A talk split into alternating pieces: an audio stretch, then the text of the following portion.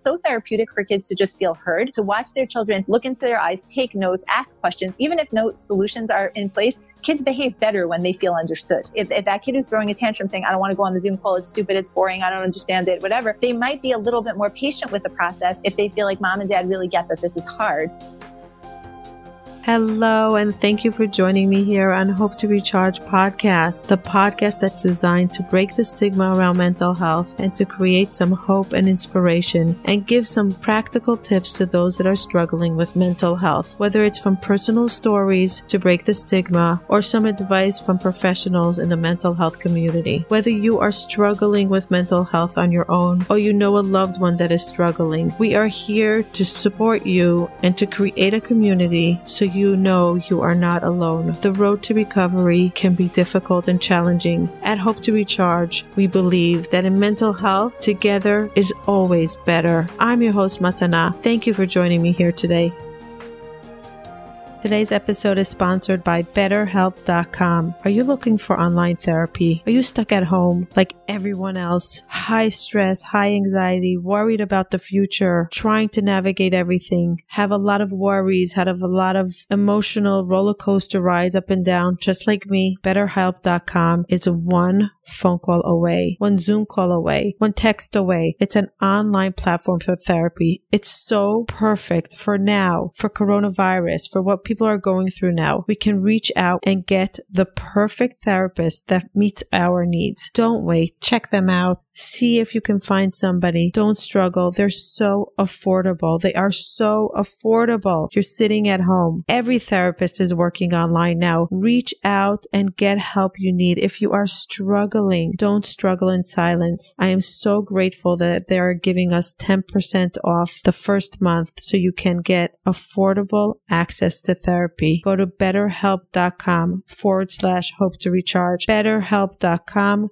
forward slash hope to recharge. Start your wellness, get help, get support you need.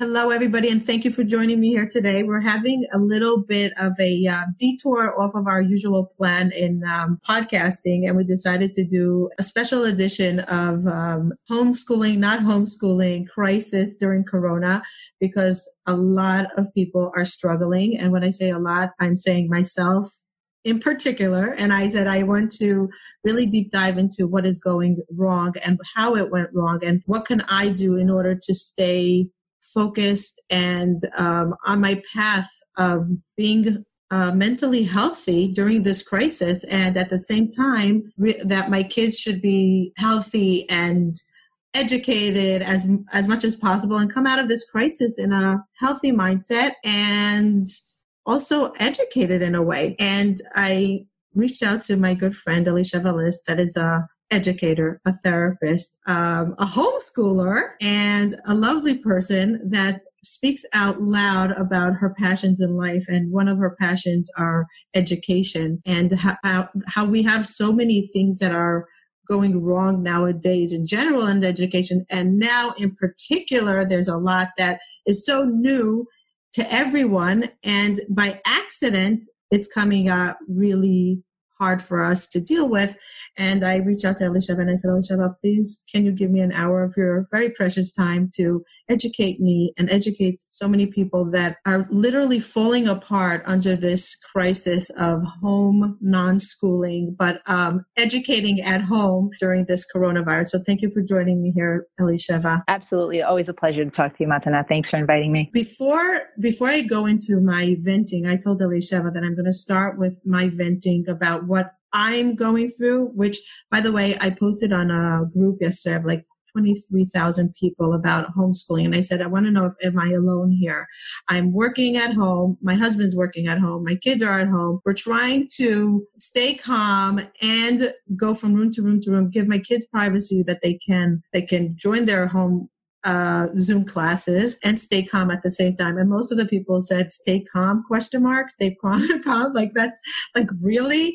And I, so I felt so validated that I was not alone. There was not one person out of a lot of answers, maybe over hundred or 200 people that answered and said not one was we're, we're dealing with this. It's okay. So I really felt validated. Okay. It's not only me. I thought it was only me because I'm very low tech and I was freaking out. How am I going to do this? How am I going to privacy? I'm very into privacy and giving them place to focus myself place to focus and i was i was feeling really good about it but before i go into my venting about what was not working i want you to give my audience a little bit of a background about um, where that you were a teacher how many years you were a teacher an educator and then your kids in the traditional school system and what made you leave the school system to decide, you know what, we're going homeschooling the real way, not the way we are doing now during crisis. Elisheva homeschools her children the real way through the real system. And I want you to give them a little bit of a background why you decided to do that. Sure. It's always tricky to summarize that because it was like a years long process, but I'm going to try my best to keep it brief. So I was a classroom teacher in, at the high school and college level. I was doing mostly adult education for uh, about 10 years.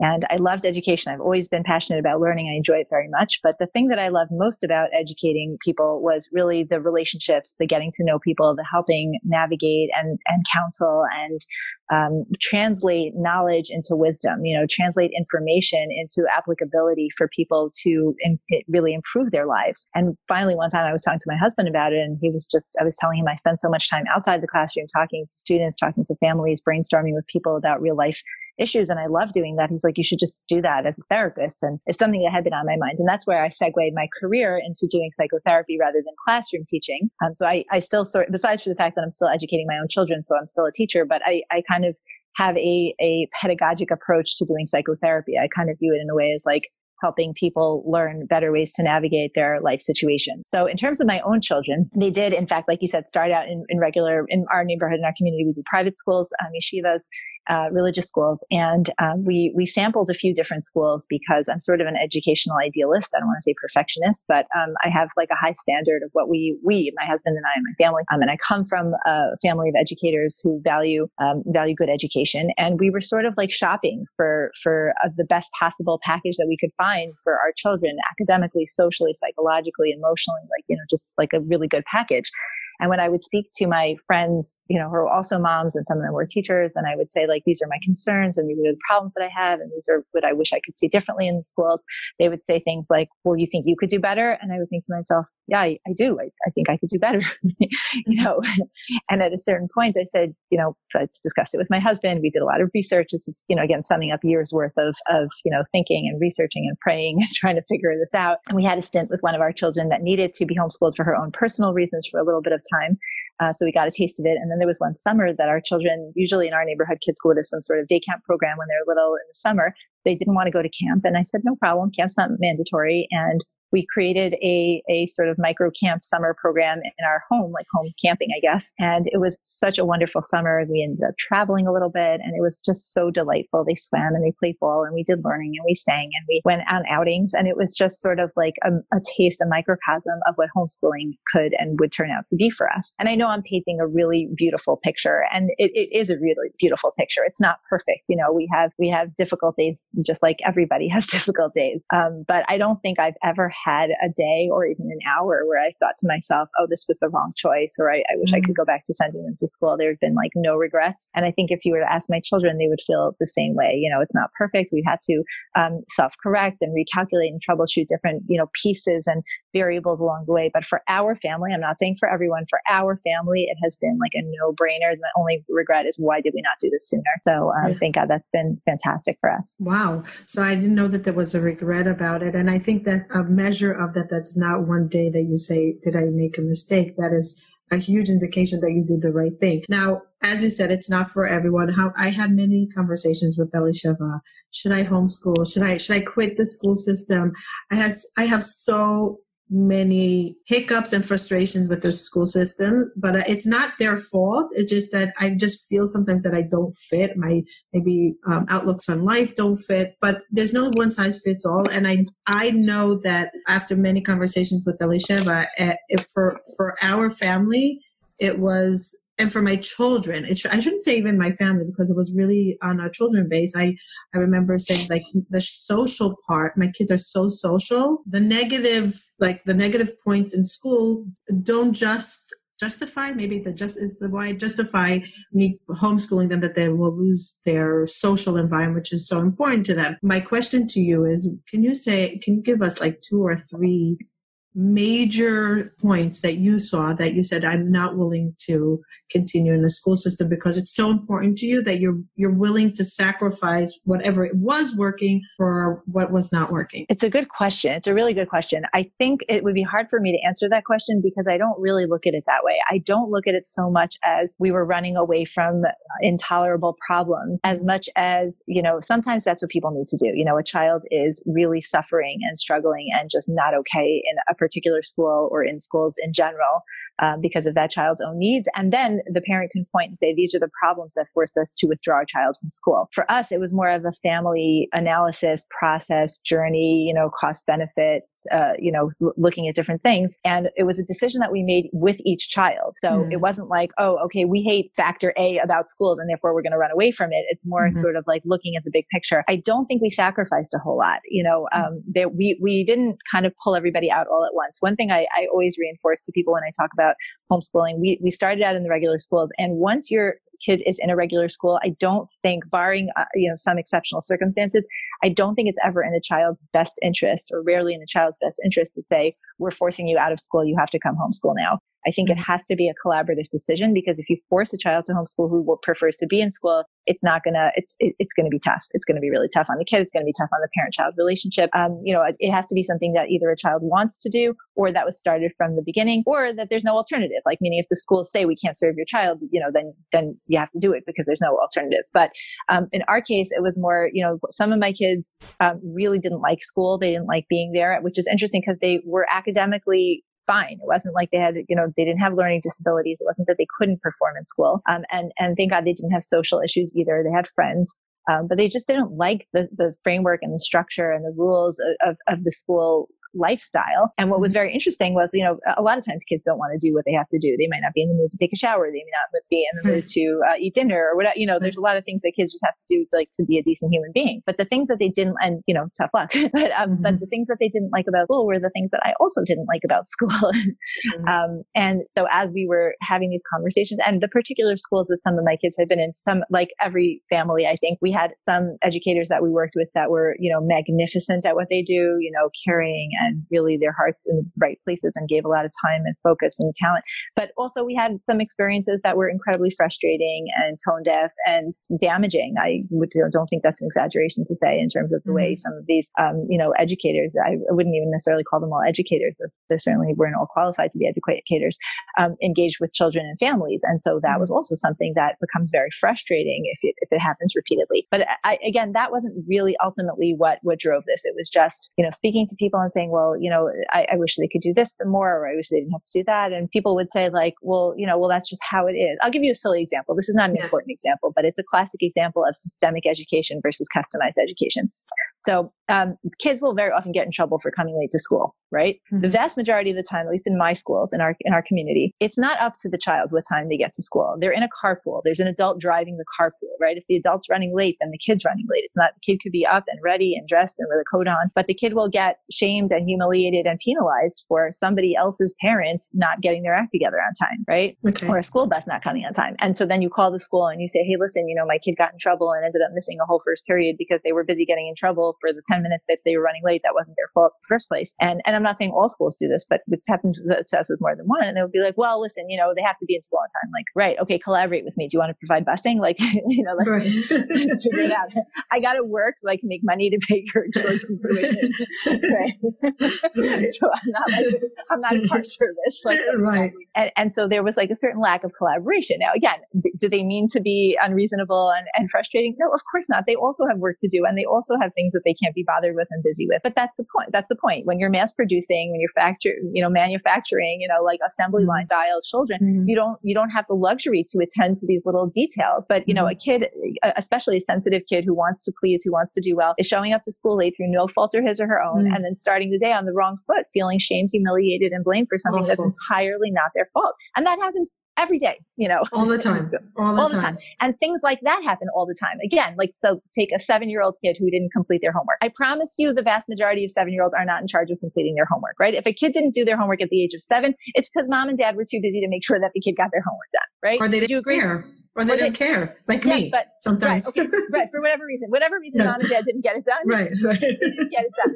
But right. we're shaming little seven-year-olds, right, for some right. for for not having parents that felt that for whatever reason that we're going to force homework right. getting done. Right, right, right, right. So and their and their buddy is getting celebrated for having parents that were going to make sure, right. you know. And so right. the kind of uh, the kind of emotional feedback that children get at school, and that's just one little example right. of things that happen in school. And that we didn't even touch bullying, we didn't even touch uh, differentiated learning, we didn't even oh. touch the lack of physical movement and creativity oh, and the yeah. arts that you know there's so yes. many things that are missing from the school systems. I don't think anybody would disagree that the, the general school system, public and private, is more broken than than right. wonderful, right? Right, right. and, right, that, and again, I, I, don't want to take away, like you said, you exactly. This was, right, I don't want to take away from it's, the empathy. It's not bashing, right? It's not bashing them.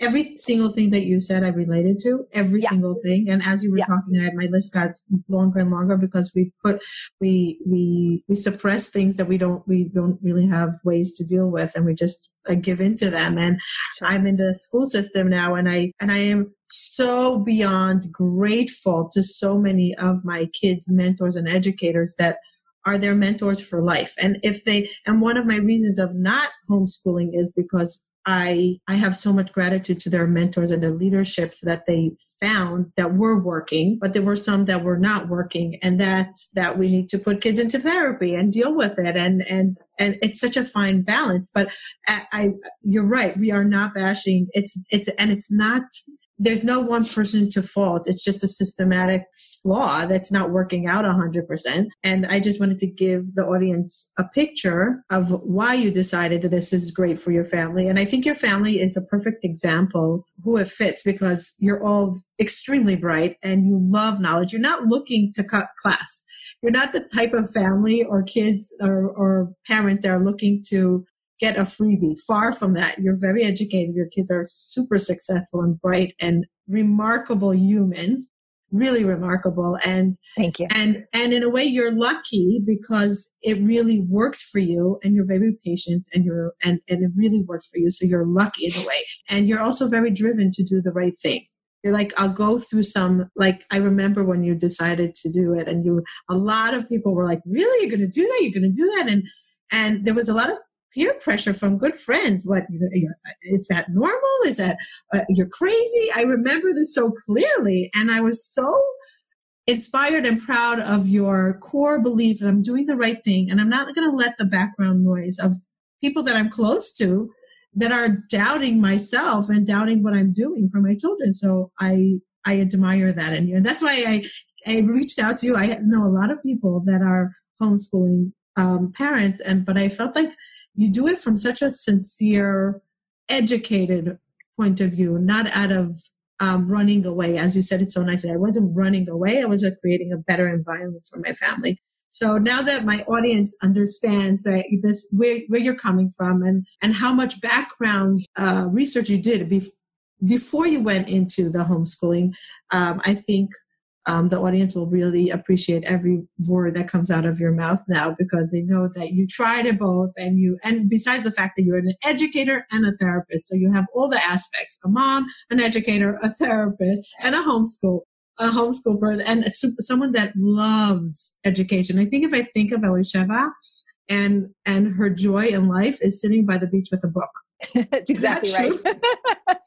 the beach and a book, exactly. A beach in a book. Like, give me the beautiful scenery, but I'm not going to just sit there. I'm going to educate myself. Give me some knowledge. Learning in nature. Always, yeah. always learning. So, um, so now that we know a little bit about you, I want to go into uh, what's going on inside my life that people will relate to. I'm sure people will relate to. So, before Corona, we had our schedules very planned out mommy and daddy work or don't work, depends on the day. Kids go to school, there's the carpool list, the carpools and the carpools and the buses and the schedules and the shopping time, and everything was in a in a cube of a time.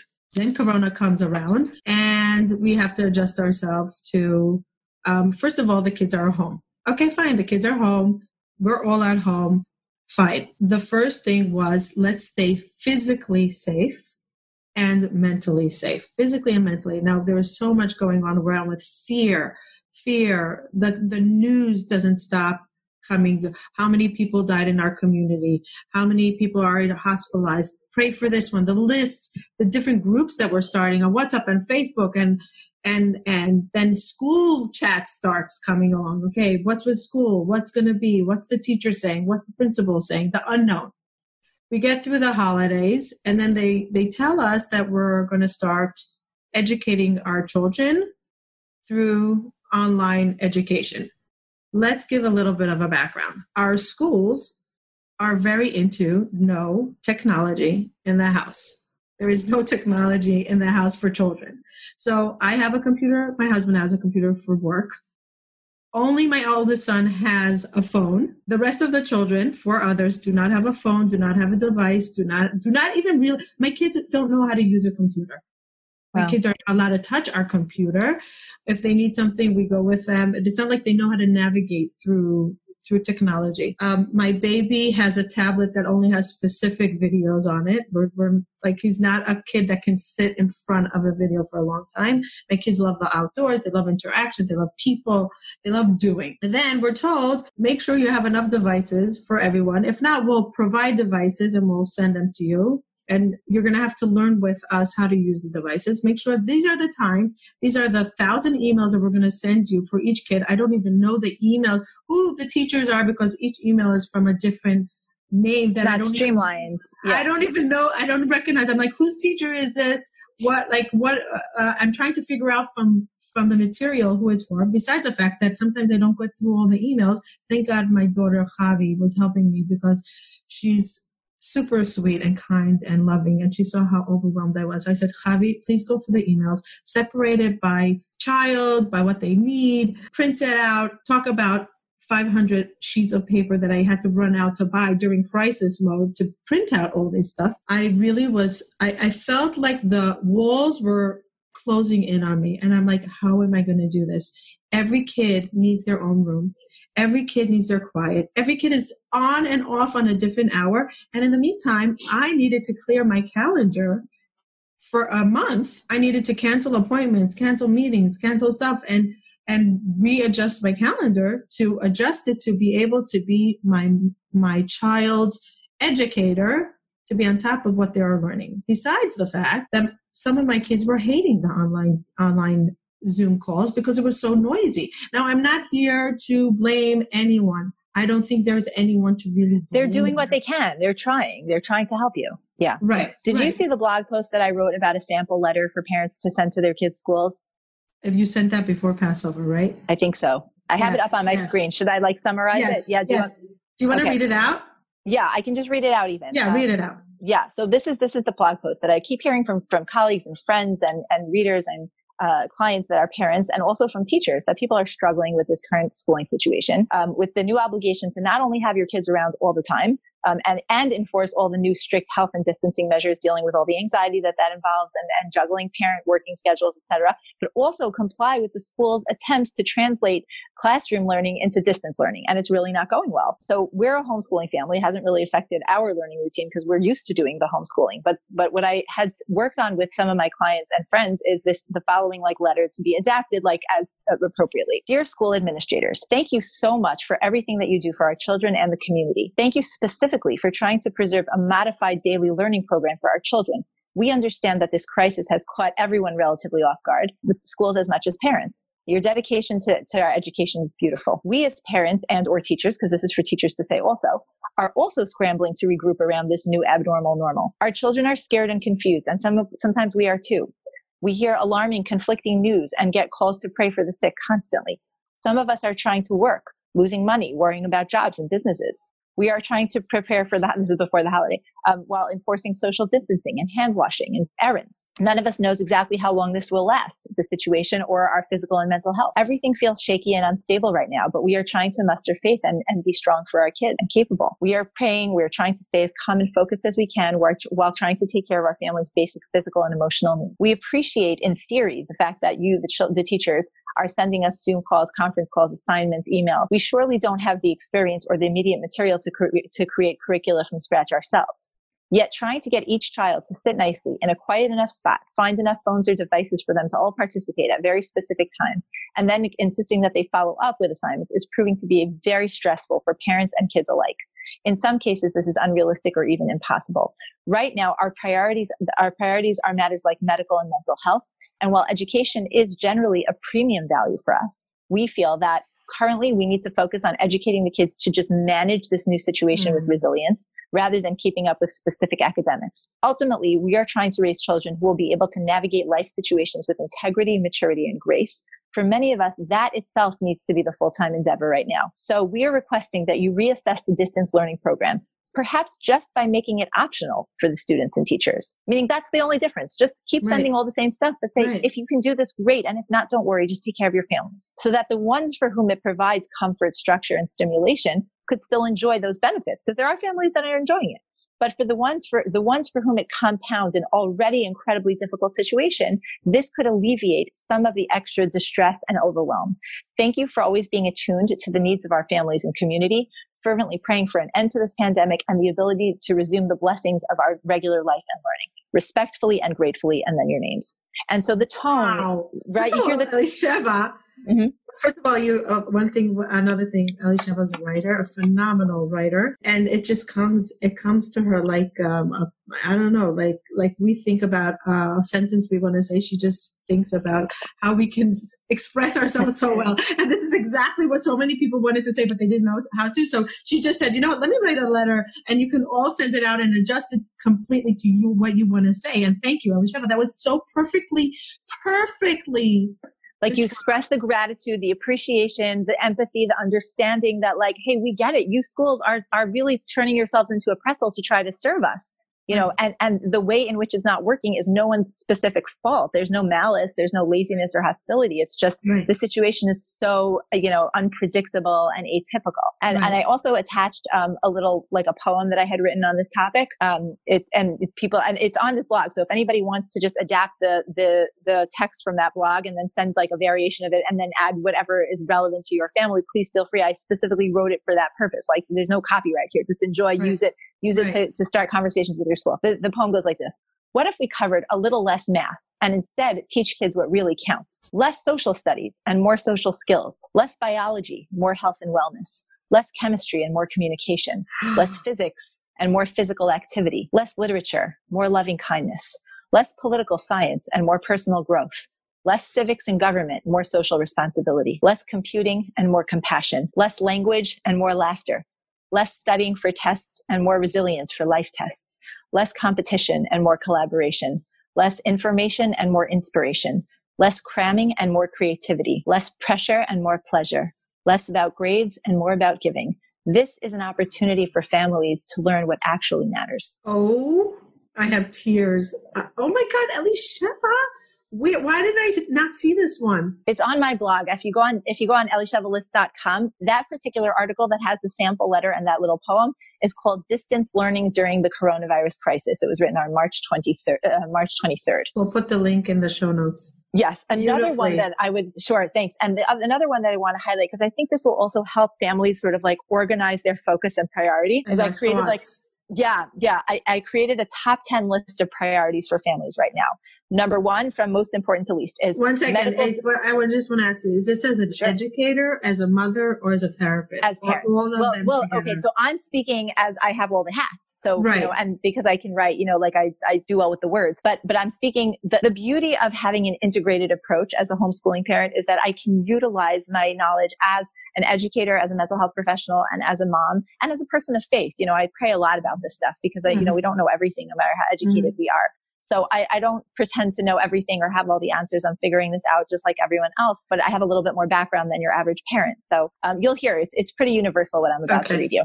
Okay. So priority number one, the medical safety of your family and everyone else, the community and the general public, right? That's number one, right? We just have to keep people as safe as possible and follow whatever guidelines we can try to follow. Um, number two, basic necessities, food, toiletries, hygiene, household supplies. For many people, that's not a given, right? We have to take care of our families' needs, get what they need, and mm-hmm. also make sure that the people that we have the opportunity to provide for are also being taken care of. Much more important. Number three, psychological safety of the family and anyone else for whom we're responsible, right? People are panicking. People are having anxiety attacks. People who never had mental health issues are developing mental health issues because this is a mm-hmm. crisis. Mm-hmm. Number four, the emotional well-being of the family. This is a subtle difference. Psychological well-being and emotional are a little bit different. People use them interchangeably, but people could be okay psychologically from a clinical pers- perspective, but also be struggling emotionally. So the kid who's not developing anxiety or depression, but is feeling like a little bored, a little understimulated, a little missing their friends or whatever, we want to attend to that and make sure that they have creative and social substitute outlets so that they don't get to the point of psychological uh, distress. The next number five is functionality, the, fun- the way the family runs and functions systems that work for each family and family member, not imposed or dictated by external organizations or institutions, but to sit down with, you know, two, if there are two parents, two, two adults in the home and the family and say, okay, guys, this is a new situation. What do we need? What can we do? Brainstorm. I have a whole article on family meetings, creating mm-hmm. family mm-hmm. meetings for people to be heard and share ideas and brainstorm. Next one, number six is making money, right? This is, this is important. People need to like figure out how we're going to work, right? Because if mm-hmm. people are used to a, a, even a single income family, certainly double income families, this, we have to regroup around this reality. That's also a priority. Number seven is creative and contributive outlets, right? It's not all about just things that have to get done. Once that gets done, it would be so nice to be able to enjoy the music, the art, the physical activity, um, volunteerism when possible, helping out in ways that we can, right? Number eight is social connections, keeping up with family and friends through video calling and regular calling so that we maintain those important relationships, also so critical. Um, number nine, educational stimulation according to individual needs and interests. So I don't mean academic responsibilities. I mean just keeping your brain sharp, reading, um, mm. learning, asking questions um, doing things that are educational rather than just mm-hmm. like sort of brain junk. And number 10 is entertainment and recreation. Have fun, play games, watch things mm-hmm. just for the fun of it. You know what I didn't put on that list? Homework assignments, Zoom calls that are pretending to be classrooms because that's not a priority right now. Not even a little. If the kids enjoy it, amazing. Get the teacher a mug, you know, um, if, or send them pizza for their children. The educators or the educators. I, I spoke to They're my struggling too. Yeah, yeah. They, they, have yeah. children. They have to yes. attend to them. How they're juggling they, terribly. Yes. They, I feel so bad for them that they I have to do all this. Yes, yes. And, and by the way, I've counseled friends and colleagues and, and, uh, and clients who are teachers. And I told them, I sample, I, I created a letter for them to write to their employers saying, mm-hmm. listen, you know, we want to be team players. We want to help out. We want to do our best we can, but this is not the job I signed up for. Exactly. You know? The words I told one of the teachers this morning. I said, yes. you signed up to come to class they have babysitters see, in their houses, right. send their children to other to, schools. or to see 20 smiley faces in front of them, not through a pop-up, keep on changing screen and babies in the background screaming from, from the families. This is not it's what you signed impossible. up for. Right. Yes. Right. Yes. This is not real schooling and it's not homeschooling. It's neither. I'm calling it like school homing, you know, right. when the schools right. are being, the, the homes are being taken over by like a, you know, an ad hoc, you know, crisis version mm-hmm. of school. And again, not to blame the educators. They are trying their best. But just because someone's trying your be- their best doesn't give them the right to like destroy your family's like right. peace of mind. Right, right, right? absolutely. They could, be, they could be trying their best and mean so well, but if it's bringing a bulldozer into your house and you know wreaking havoc on your family's you know functioning or or mental well being, um, then it needs to be put to the side. So I, I what I the first thing that I recommend to parents is strategize with your partner sit down with your your spouse and say okay what is working and what is not if your child is old enough to be part of the conversation bring the child in take a pen mm-hmm. and paper and have, i have another Absolutely. article on family meetings children it's so therapeutic for kids to just feel heard to watch their children look into their eyes, take notes, ask questions. Even if no solutions are in place, kids behave better when they feel understood. And so if, if that kid is throwing a tantrum saying, I don't want to go on the Zoom call, it's stupid, it's boring, I don't understand it, whatever, they might be a little bit more patient with the process if they feel like mom and dad really get that this is hard. Um, and, right. and, you know, if it's in their best interest, it might not even be in their best interest to keep going with it. Right. Right. Um, right. One thing we've been asking a lot of schools to do instead of doing the Zoom calls where they have to be at a certain place at a certain time, ask the teacher to just record a video at his or own, her own convenience. Let them do it at a time that works for them and then send the video for the kids to watch at the parents' convenience. Why right. do we have to like drive everyone nuts to be at a certain place at a certain time? Right. right. So, right. you know, and again, none of these is perfect, uh, you know, but just thinking a little bit out of the box, you know, I think a lot of this. So collaborating with your own family first to figure out what's working and what's not and what we need. One thing that I love as a piece of relationship advice is uh, this is not my uh, own idea. I got it from another therapist called turn your complaints into requests. So instead of complaining and feeling frustrated and negative, say, you know what? What do I yes want to happen instead? Not, okay, I hate this. It's like, I would prefer that and then focus on what we can actually do to create that change. So, you know, and, and that's a wonderful way to approach, you know, any relationship. Anything. I wanted to say that's what they teach you in any relationship. In DBT, like, yes, exactly. Yes, that's, I actually know it as a couples therapist. right, exactly. but, if someone went to couples therapy, they know that. And I could, I, I could say that, uh, I was smiling because I said that that's yes. one of the things they teach you. Don't turn it into complaint, turn it into suggestion. What say you what you like to. express your yeah, needs. Yes, right. exactly. So first figure out with your spouse and your children, what are our needs? Then once you have clarity on what's working and what's not, figure out what you want to try to implement differently. If it's something that you can do within your own home system, great. If it's something that you're going to need collaboration and cooperation on the part of the school or, or friends or family, whatever, then try to reach out to the people that can do that right? If the school, plenty of schools are happy to collaborate and cooperate and hear parental input. And, and, and when that happens, it's magnificent, right? If the schools are not able to do that, if it's too big, if they're too overwhelmed, if there are not enough families that feel the same, whatever reason they can't, they can't, you know, play ball with you, then what you need to do is make a difficult decision and sort of say, listen, again, we love and appreciate the fact that you're trying to serve us, but it's not serving us right now right? Mm-hmm. And so you can either say, like I did this once to a school. I said, listen, um, my son is is uh, enjoying the uh, the Judaic studies part of the program. The uh, the secular studies part is not working for us, and so he is only we're going to be homeschooling him for secular. And the school said, well, we don't do that. You can't you can't pull out for half a day. And I said, okay, well then we're pulling him out for the whole program. And they're like, oh, actually, no, he could stay for the Is that re- did that really happen? it, it, did, yes. oh wow! And you weren't joking. You weren't. You weren't. Oh no, I I wasn't. Blind. Yeah. No, I meant. Yeah, you weren't. Bl- yeah, and they knew it. And I have to give yeah. this school credit. Not only that, they they actually um, uh, adjusted the tuition. We didn't even ask. They they adjusted wow. the tuition. They didn't wow. try. I give them credit. Yes. Yeah. Um, so uh, you know, so I, I think being having the confidence and the clarity and the peace of mind and the respect to advocate for your child in an unwavering way and say, listen, thank you for what you're offering, but it's not the right product for my child. You know, thanks for that lunch, but we're allergic. We can't have it, you know? Thank you for that lunch, but we're allergic. That is so perfect. Oh my God. We get panic attack when we're, when, when we're, uh, like, right? We break out in hives, right? Yeah, exactly. so so being that. able to first develop the clarity within your own family as to what is working what isn't what do we think that we need and we may need to adjust course as we go along right, right. Um, you know and the same way if your kid has a flu you write a note to the teacher saying my kid has a flu he's not going to be able to do his book report um, right. Um, here you're saying my kid has a pandemic, he's not going to be able to do his Zoom call.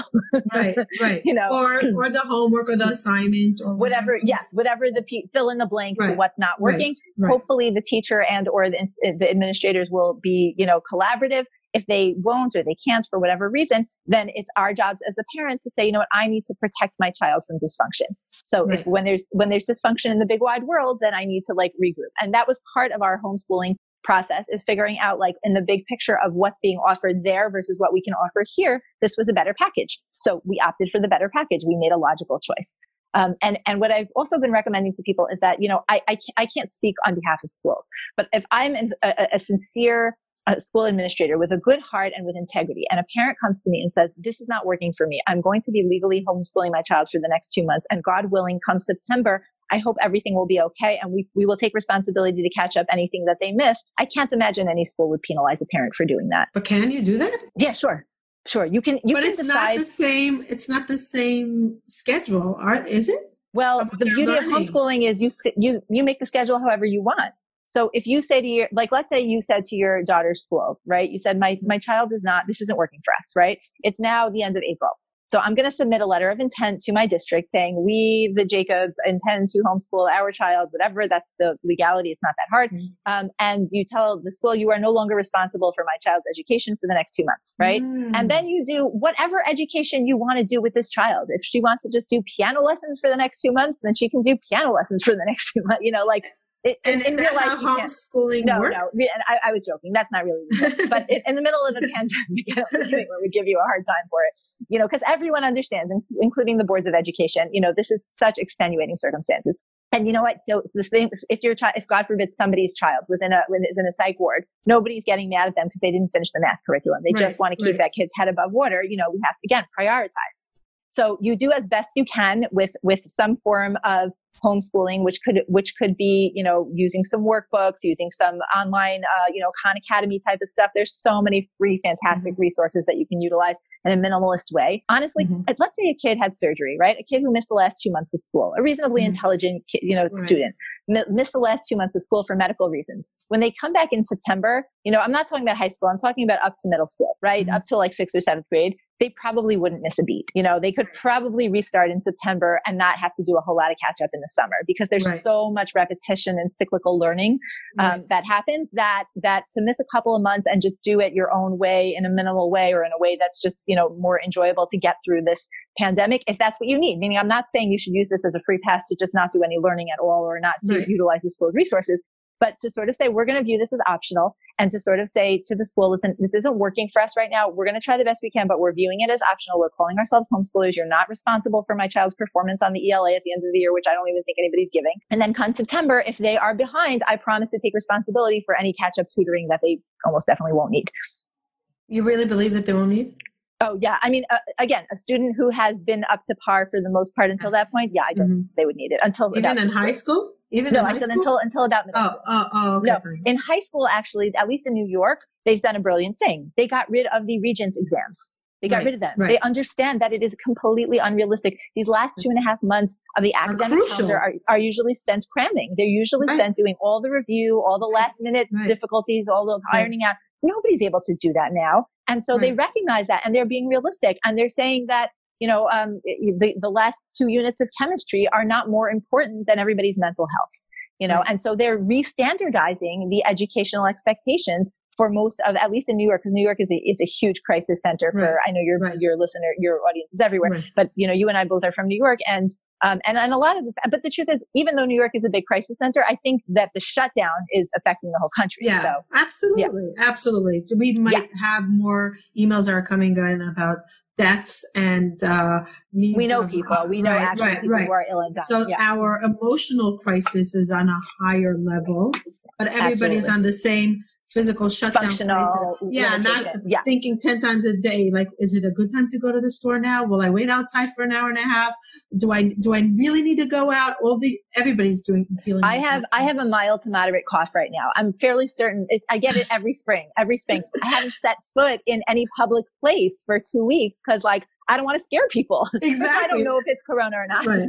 Right. but um, Ari said it's a sin now. Like when, when did you think that uh, having allergies would be a sin in public? Now, like you're really scared to clear your throat you, in public. Yes, like it's a hazard to society. Yes. And yeah. we have to play by those rules. We have no choice. Right. Right. Yes. Right. Yes. So exactly. So people have a lot more um, leeway and and authority and options than they think because you know if you're not someone who ever i know you've dabbled in the concept of homeschooling but i don't think you've actually researched the logistics of what needs to be done right no, like no I, so, I don't know about it like yeah. if, if tomorrow you needed to homeschool your child, the amount of paperwork you would have to do is so minimal. You know, maybe I need to do a blog mm-hmm. post about that just to let people know, like if, if their version of schooling is not working, here's what you can do to instantly become an official homeschooler and then just do whatever the heck your child needs, whatever right. your family needs. Right. If what your right. child needs is to sit and watch the Magic School Bus episodes and chalk it up to calling it science and language for the next couple of months, I promise they will still get into whatever college they were going to go to. right. So, I, so I have a few a few very important questions as you were talking. I'm like, uh, I, I, I I know that many schools wanted you as a principal because you're a great leader, you're a great educator, you're a great person. You're you're also the mental health that uh, that understands children, humanity, like society. So, if you would be a principal now, what would you do in your school? Such a good question. I actually once wrote up a prospectus at such time that I was actually thinking of, of uh, being a principal of a startup school. So I had like, it's like maybe 10 pages long of ideas, but obviously that all goes out the window in the middle of a global pandemic. Yeah. Um, it, it's hard to know. Am I, am I running an elementary school, a high school? You know, how many students are there in the schools? You know, I, I, I don't, it's so, I haven't even given that any thought because my model of education is so customized and tailor designed at this point for my own children and what they're up to and their learning styles that I've become, you know, that I've learned about over the years.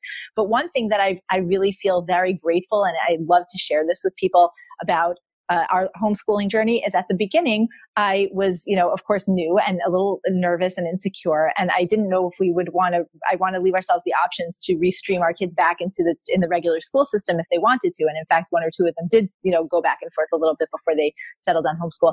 So um, I, I stuck very rigidly to a schedule and a curriculum, and making sure that they were, so to speak, on par with the standardized, even though it's very very limited standardized, but you know, with with you know, making sure that they were always above grade level, you know, at least at or above grade level. As they got older and they learned to learn and think and enjoy and create more abstractly. And I became more confident as, an, and I keep saying I, even though my husband is, is an equal partner in our home because in ter- I, I'm the one who runs the schooling. Trust me. And I became more confident in the fact that I was raising these like decent, moral, lovely, socially capable human beings who were bright and creative and had their own areas of interest. It became less important to me to make sure to cross every T and dot every I as mm. far as like covering units that I know everybody forgets you know. Mm-hmm. So I once had a principal, a school principal say to me like, "Oh, do you give your kids a lot of tests?" And I said, "No, I almost never give tests." He's like, "Well, how do you know what they're going to remember?" I said, how do you know what your students are going to remember? You just have them like vomit it back onto a test to quantify right. it the day before they right. start forgetting it. But right. I'm like, I asked exactly. I'm like, you're a smart guy. How many of the finals that are given at the end of your school year do you think you could do well on? right, exactly. right? There's so much minutia that we ask right. kids to memorize for no real reason, right? Just right. to keep them busy, right? Rather, I would let them, you know, my children have had the opportunity to do so much more in terms of travel and the arts and, and physical activity. I have a daughter that gets to take ballet three times a week. I have a daughter that was a two-time Chidon HaTanakh national finalist. That's the national international Bible contest. Um, you know, they, they've, they've super specialized in areas of interest, um, you know, whether it's uh, intellectual interest or artistic or, or kinesthetic um, that, that matter to them. So we do keep up a basic modicum of the minimal standards. It's a little more than the minimal standards of what of other children their age are learning. But you have so much more flexibility and time and opportunity to uh, pursue interests and endeavors that the children are actually motivated to do. So when you mentioned before, like, oh, well, your kids, you're lucky that your kids like, you know, they like to learn. Like, it's true. I am lucky that my kids like to learn. I also have feel good that we created an environment where learning is enjoyable rather than oppressive. Right. But right. I also like not all of my kids always loved reading. You know, I have one kid who only recently discovered um, the joy of, of, reading for fun. She always did her reading that was that was uh, necessary, but she's much more of a movement oriented kid and much more of an auditory and visual learner than, than a reader. Mm-hmm. Um, now she just found some fiction that got her excited, and she's like like opened up a whole new world. But but here's the thing: I actually stopped doing vocabulary lessons with my children. You know why? Because I'm a reasonably eloquent person. I talk to my children. That's how they pick up vocabulary. And the SAT words that they would they were going to learn from vocabulary books. A, most of the people don't remember them anyway right? Mm-hmm. And B, actually, those SAT words are what made me lose friends in high school because I was some obnoxious 16 year old using words that nobody understood anyway. you were the walking thesaurus. they literally used to call me that. And it actually, it becomes, it becomes like socially compromising. It's a point of diminishing returns. So when I have to write an academic paper and, you know, sound right. pretentious and bombastic, I can know how to pull out all those polysyllabic terms. But in real life, you don't need to talk like that. You don't even need to write like that. You just need right. to be able, being emotionally intelligent and socially expressive and self-aware um, it's so much more valuable right. than, you know, like I said in that poem, than m- most of what they're going to learn in school. And so, you know, I can go on and on about this, but I know that you're on the same page because you're a very spiritual person and very, you know, the, and, and as much as I love and value um, intellectual pursuits and education, I think that the psychological and the spiritual and the interpersonal is so much more important. So you'll get it. You know, they'll get the bio and the chem and the physics and the and the geometry and the algebra and the trig. We'll do a certain amount of that because you know we have to just like be culturally literate. You know, like launch mm-hmm. people into the world. They should be able to go to college. My my daughter, who was 16, graduated high school and started college at 16. They can do this. You don't have to right. do work that hard right. to be able to do these things. Um, but I but I love knowing that we can create so much so much time and space um, and energy for them to really pursue things that are so much more important in the grand scheme of things. That's why I loved your poem because it it really explained it so beautifully. What's really important. And in life, what you wrote in the poem is really what's important really what we really need to show up in life and and um, and educate our children about these things. And and and learning how to get through a crisis is a huge part of education of teaching. stuff teaching. happens in life right? I mean who, who goes through life without any challenge? No one right? A hundred percent. And and and the and also the one the list of priorities. And and and our jobs should be our priorities. And it doesn't mean that we're we don't care about school. Of it means not. that we just know what what is important for now. And hopefully this is going to end soon and hopefully we'll all go back to normal and then we'll reassess things.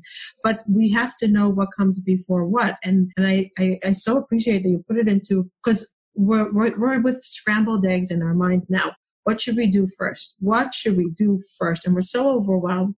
And and some some parents that really value education are freaking out. Are my They're scrambling. they're well, are our kids going to fall behind? Are we going to be able are they going to be able I to go to high school? I literally have a blog post called "Don't worry about your kids falling behind." oh really yes, I'm going to give. I'm going to send you all the links because I think that you and your your audience who is asking these questions, uh, like it's interesting. I used to write about one or two blog posts a month, and I like writing, but you know everything's about a balance. Once this this crisis hit, I've been putting out like two or three a week Yeah. because I because I just have so much to say on this, and I see people are starving for for encouragement and guidance and and help because it's so new. And so Right. this "Don't worry about your kids falling behind" po- post. I don't want to read out the whole thing because you can just Right. uh, put it on your. But but that's the gist of it. The gist of it is. People overestimate how much is really covered in school in a way that can't be made up easily. Um, especially on zoom they're not falling behind they're not. Yeah, exactly. What's going on on Zoom is not education. This is not real schooling. I mean, it's better than nothing for some people, but it's worse than nothing for others.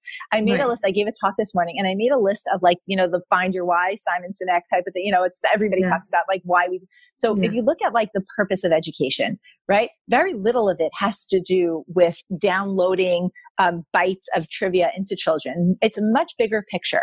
What we want to give our children is values, moral decency, character, right? A vision, how to think critically and ask questions, how they want to show up in life, right? Cultural literacy, just to have like a basic knowledge to be able to have conversations, right? Talk about politics with your kids the way you talk about it with your friends, and then they'll know politics. They don't need more than that, right? Or if you don't talk about politics, then don't. I don't know anything about sports. I don't feel like an uneducated person. It just happens not to be an area of interest of mine right? Pragmatics and marketability okay? So so the consumer math and basic nutrition and basic uh, reading skills they they all have that by sixth or seventh grade anyway. They're not going to miss it out on it just because of this couple of months right? Creativity the pleasure of discovering the world the ability to participate and contribute to the world and productivity learning how to use time and mind space right Mhm. social skills life skills emotional regulation health mental health these are the values that really matter and these are the things that we don't need to do research in order to give over to our kids because as well adjusted, thought out adults, we know this stuff. We can just share it with them as we go along. This is why as a homeschooler, I don't do a whole lot of preparation because I'm not looking to say to my kids, you're a blank slate and I'm a wealth of knowledge. Let me teach you things. I'm looking to say, hey, we're just humans traveling this, this earth together. Let's learn together. You know, let me teach them how to learn. Let me teach them how to fish so they can learn how to garner their own information, right? I want to, I want them to be lifelong learners. So let's, let's give them the skills to self-educate. And very often what they learn, you know, in school and out of school is not because somebody like spat it into their face, but because someone gave them the book, the website, the tools, the understanding of how to go about extracting information from the rich, big, wide world in front of them. So it's a lot easier than, than people think it is. I want to touch upon educators that are forced now to, um, in a way, abandon their needs of their families to show up for our families. And I, I, Yeah. my heart bleeds for them because they're Yeah. told that this is what they have to do. They have to keep their job. No one wants to lose their job in a very Sure. uncertain time. They Sure. have to follow rules. And they're in a way, they also have children that I need to be on Zoom calls. I I'm fortunate enough that I can reschedule my hours of my You have flexibility. Yeah. yeah, but when someone is telling a teacher show up at eight thirty or nine o'clock or nine thirty, and their child, their five year old, six year old, seven year old, ten year old is needs It's impossible. it- yeah. yeah. So what? Do, what? Do, how can we comfort them? Like I feel Okay. like everybody So- is really drowning in the unknown and trying so hard and getting nowhere. We're all giving two hundred percent and getting and going back five hundred percent of Yeah. my mental health. I know that in my mental health, just in the last two days, I yeah. and thank God Ari sees it and he knows how hard I. He knows how to, to catch you he, when you're falling, and yeah. he knows to say, "Okay, you don't do this, I'll do it. I'll take over." But not everybody is aware like that, and not everybody knows that they're struggling with mental health to be aware. Right. Okay. So you're asking a lot of different things. Let's start with the teachers. I went with the teachers. I, am going to the teachers. Okay. What are we so the teachers has to be dealt with on a case by case basis. So I would imagine and I would hope that the people, the, the educators and the administrators who are running schools are human and that if a teacher comes along and says, listen, I understand what you're asking me to do and why you're asking me to do it, but it's not going to work for me, then they can either figure out a way to help that teacher get childcare, get extra help, or adjust the schedule that's going to make it better for the teacher. If not, then you're dealing with anyone else in a situation that that has an employer that's being unreasonable, and then they have a difficult choice to make of either, you know, like what I had to do. You know, do I want to play hardball or do I want to walk away? Or you know, um, and and that's the case. You know, when I was a teacher, one of the re- one of the reasons I left teaching was I didn't like the feeling of of having an institution to answer to and feeling like at the mercy of like every negotiation. Well, do I want to risk losing my job if I can't go on this you know uh, weekend program retreat with them, or if I you know parent teacher conferences is the same night as a wedding I really need to be at, or you know. So it, it, there, there are always going to be conflicts. This is a particularly difficult conflict. I would imagine that any decent human being running a school would figure out some kind of creative solution for teachers who are coming to them respectfully and collaboratively. Um, and if not, then, you know, then they're, I, I, don't really have like a pat answer for them. You know, then they have to make a tough choice. You know, do I want to just say, well, I'm sorry if you fire me or fire me? Or do they want to just say, you know what, I'm going to have to neglect my children a little bit so I can keep my job, which a lot of people are doing, you know, and, and children are pretty resilient, you know, other than like really egregious cases of abuse or neglect. If you ignore your kids a little bit while you're working, they're, they're usually going to be okay as long as they're safe. Um, right. so, you know, it, it, yes. it's, there are no simple solutions, you right. know, but I think like with any relationship, whether we're talking about marriage or parenting, friends and employers and coworkers, you know, communication is key. You know, if you can clearly and collaboratively and, and in a, in a respectful way come along and say, here's the problem, here's my proposed solution, here's my request, here's what I need, then a reasonable person will come back to you with, okay, let's work on this. Let's figure out something together. Right right? right. Um, and, and an unreasonable person or an unworkable situation, then you have a tough choice to make, you know? So I, I think, you know, I, I wish there was like a clear formula, but as of now, I don't know of one. I want to just, add, right. Okay, I just want to um, add to that, that uh, just as a parent and as a, somebody that was a daughter of an educator, um, yeah. I want to just ask my audience to don't let your frustration out on the teachers. The teachers are trying above and beyond. They're working more hours now than ever. They have to write a new a new schedule. They need to write new material to give over Zoom because whatever they're giving new technology, classes, yeah. yeah, they have to give emails, long emails, and preparation and sheets and all that. It's not, not their fault. Yeah. Please thank Don't them and give them, them gratitude for what they're yeah. trying and go to the people above them and ask what Alicia said ask don't blame because it's new for everyone so just like i needed to say that because I, I have such a warm you empathize yeah. I, I, really empathize as a parent yeah. as a teacher like they're trying their best yes yes i do too and you know it's it's a delicate balance you said this before we started recording but you're so self-aware you know emotionally and you were saying like i'm vacillating between frustration and empathy when it comes to the schools mm-hmm. and the mm-hmm. teachers and the administrators because I so empathize with how how difficult this is for them. You know, at the same time, I feel my child's pain and frustration at being and my pain and your own. right. Yeah. So or, I remember yeah. once one of my kids had a teacher who was being really, really tough on the kids. A lot of yelling, a lot of blaming, a lot of just like really unkind. And the kids were little. And um, I was talking to my friend, and my friend said something like, "You know, she's she's pregnant. This teacher, she might be having a tough pregnancy." And I said, "My heart goes out to her. It really does." But that doesn't obligate me to tolerate, you know, abusive right. teaching methods. So if she's not up to teaching, we're going to have to figure out something else. Maybe she needs an assistant in the room. Maybe she needs to take a leave of absence. Maybe I need to just switch my kids out of the class. But, you know, you can have a good, I can be not judging the teacher that's struggling and also protect my child from the pathology of what's going on in the situation. You know, and that I think is, uh, you know, the horizon of healthy, you know, parent teacher relationship.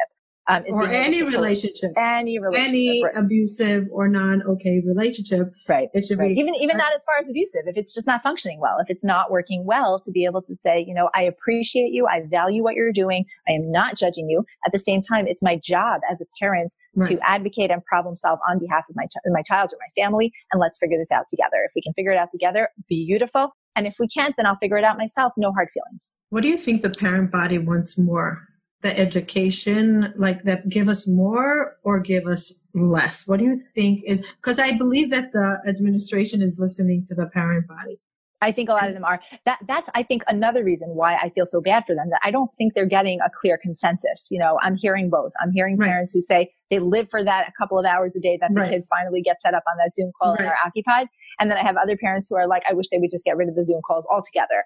So I, you know, I, I haven't done a survey and I'm not like very involved the way uh, administrators are, and I'm not hearing that kind of feedback. And I also feel like I'm more likely to hear from people who are dissatisfied than from people who are doing well with it because, yeah. you know, the squeaky wheel makes, right. yeah. And I'm a therapist. Nobody calls me right. to say, just want to know, right. you know, everything's going great, you know.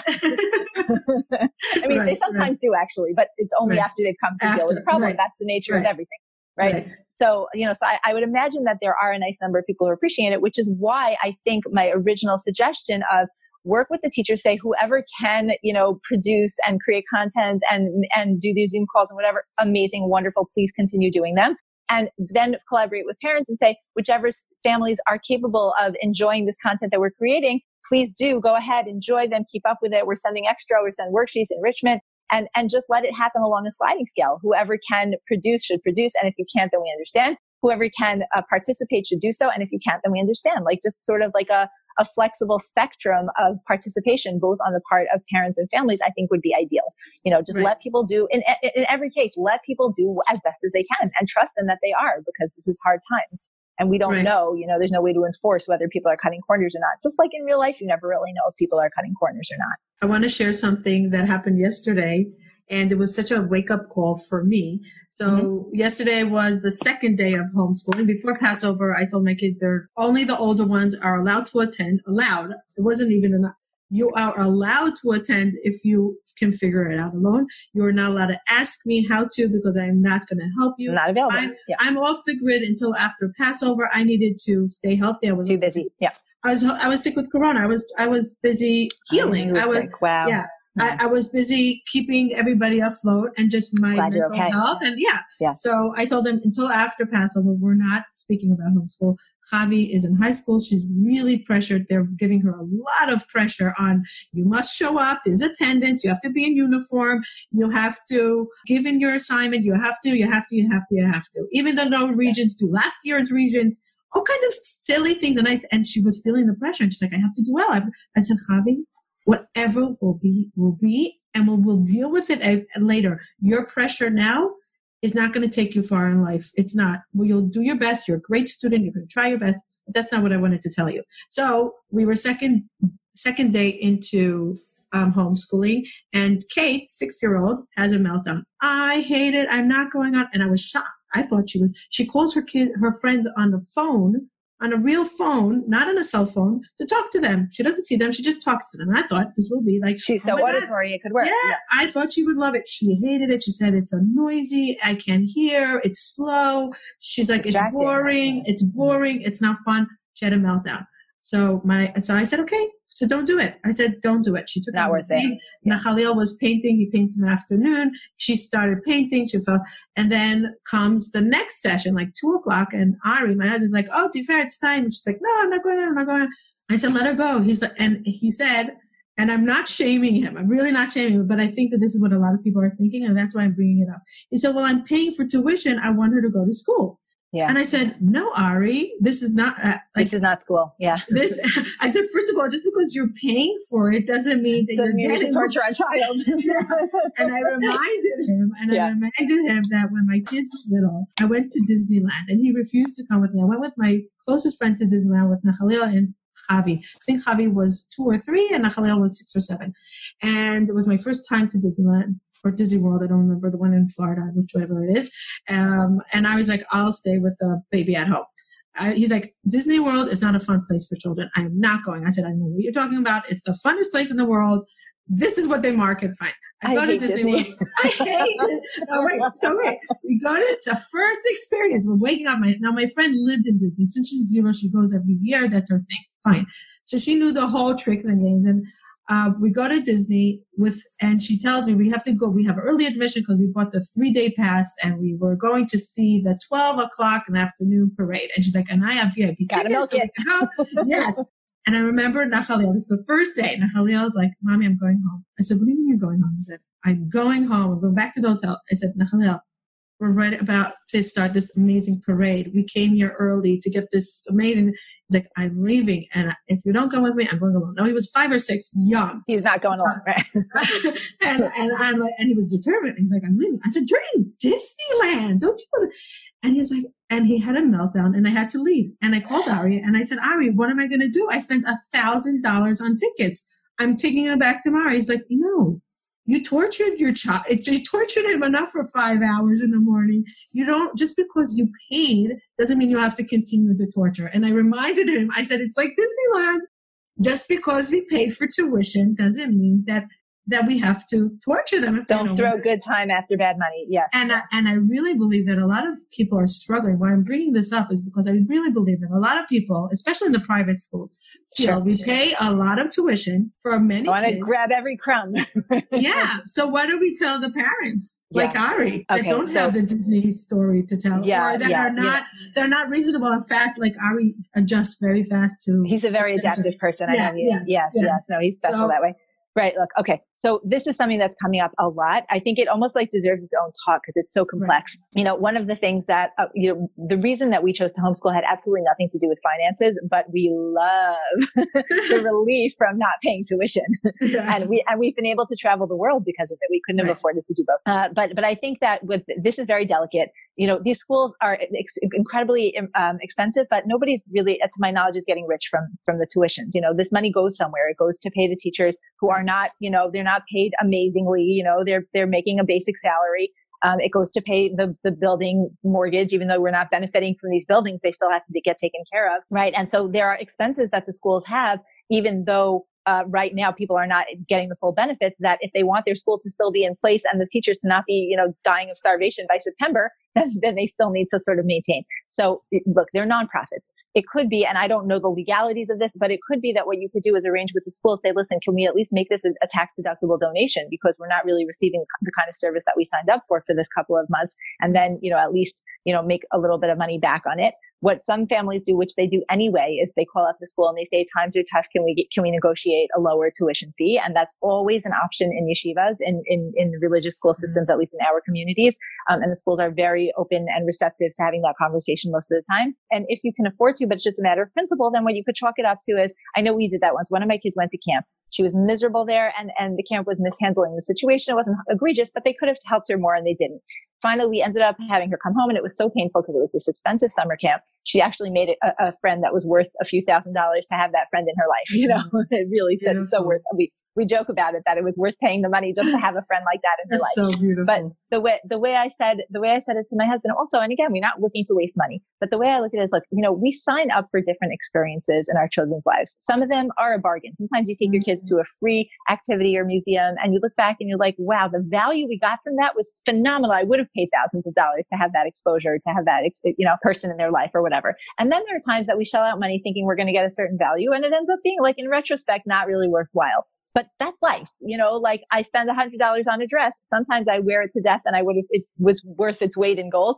And sometimes it's like I never really end up wearing it, but I, I didn't know. I thought I was going to make use of it, right? It's kind of like that here. If you can afford to, what I would sort of say is, look, it's a nonprofit. It's supporting teachers. It's providing education for the next generation. Look at it as a donation. You know, it's not a donation that you were excited to make, but if you can afford to, you know, not lose sleep over the fact that you lost that money, you were going to pay that money for the fact that kids were being educated it, they're not not being educated because somebody gypped you. You know, they're not being right. educated because of a world crisis.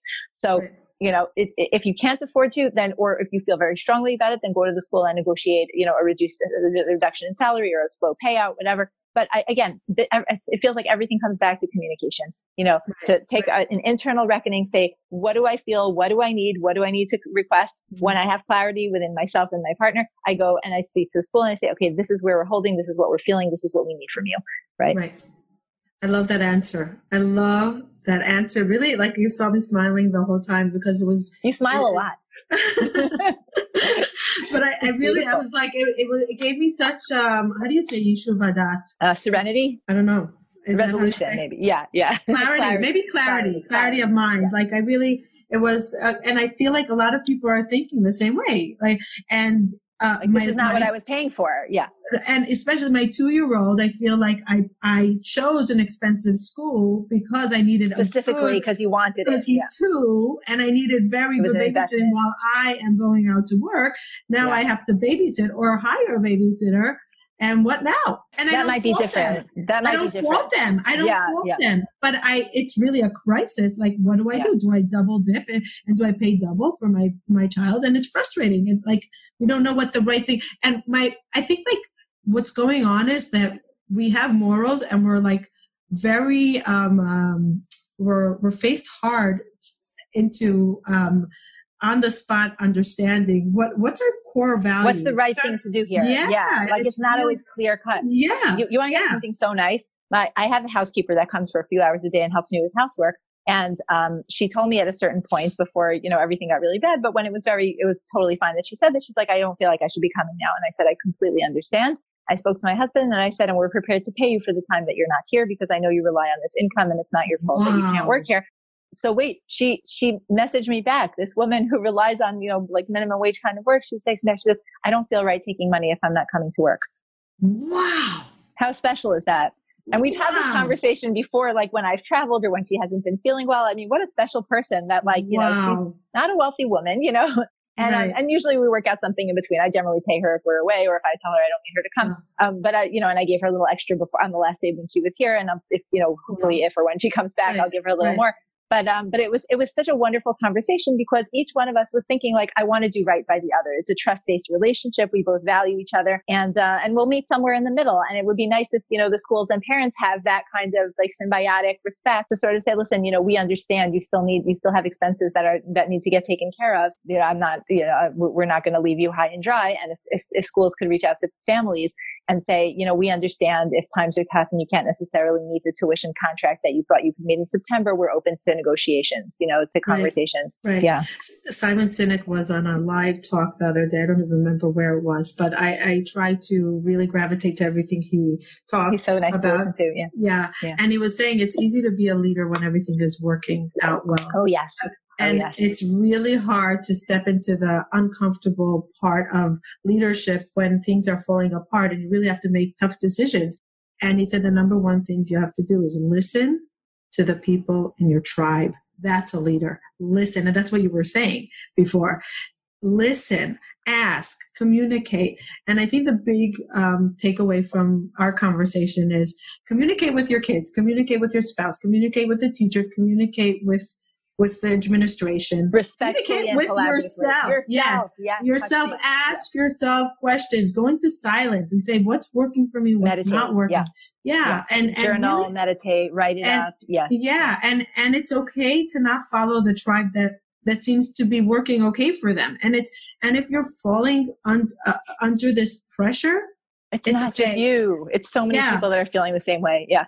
And when I, I posted that question yesterday, so many words were, I fail, I fail, I fail, I fail. I said, listen, guys, we are not failing at anything. We are trying our best. Please take failure out of our vocabulary now. We're not failing.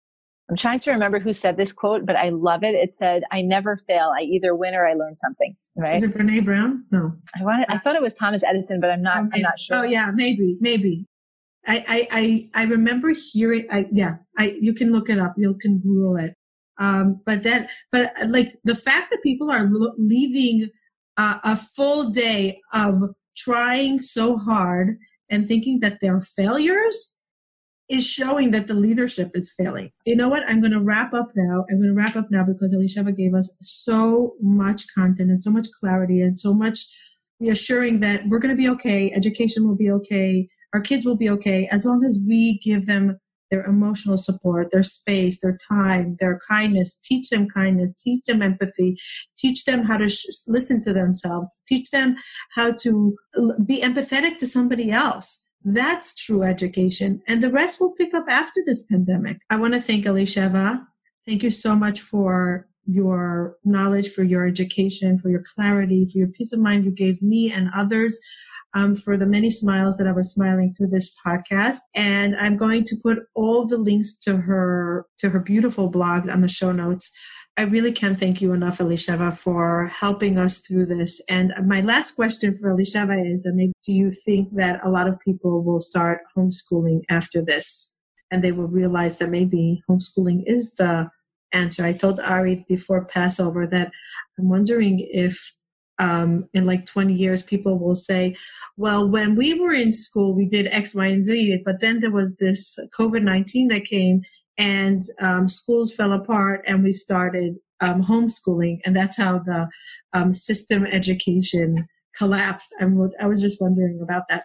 Yes, I absolutely do think that we're going to see an uptick, an increase in the number of families that begin homeschooling, it happens to be the case that there have been more and more families joining the ranks of homeschooling families over the last number of years. Last I checked, there were about 2 million homeschooled kids throughout the United States, and the number was growing every year for a lot of different reasons, mostly ideological, I think. But now that we're seeing so many families getting a taste of this type of educating that they just really wouldn't, it wasn't even on their radar. It wasn't something that they were ever considering. It wasn't something they ever thought that would be an option for their family. Maybe they didn't think they were up to the task. Maybe they didn't think their kids would really benefit from it. But um, obviously, there are a lot of families that are struggling, and we're not minimizing that. We talked about that. But at the same time, I, I know for a fact that there are families who are like, wow, I never realized how great this could be because I'm getting the phone calls and the emails and the questions about it. So, you know, ultimately, every set of parents needs to do what they feel is going to be the best fit for their family. But sometimes we don't know all our options until we've had an opportunity to try them. So, uh, yeah, so I, I hope that this really just opened doors for the family families for whom this could be helpful. Um, yeah. Okay. So uh, you also had asked me to mention other programs that we have. So I have a course, a digital course called Sacred Not Secret, a religious family's guide to healthy, holy sexuality education. That is not only part of my homeschool curriculum, but it's something that I think should be part of everybody's curriculum at home, whether they homeschool or not. I think that uh, we really do need to do a better job for the next generation, teaching them about their bodies and relationships and helping prepare them for uh, healthier adult sexual relationships.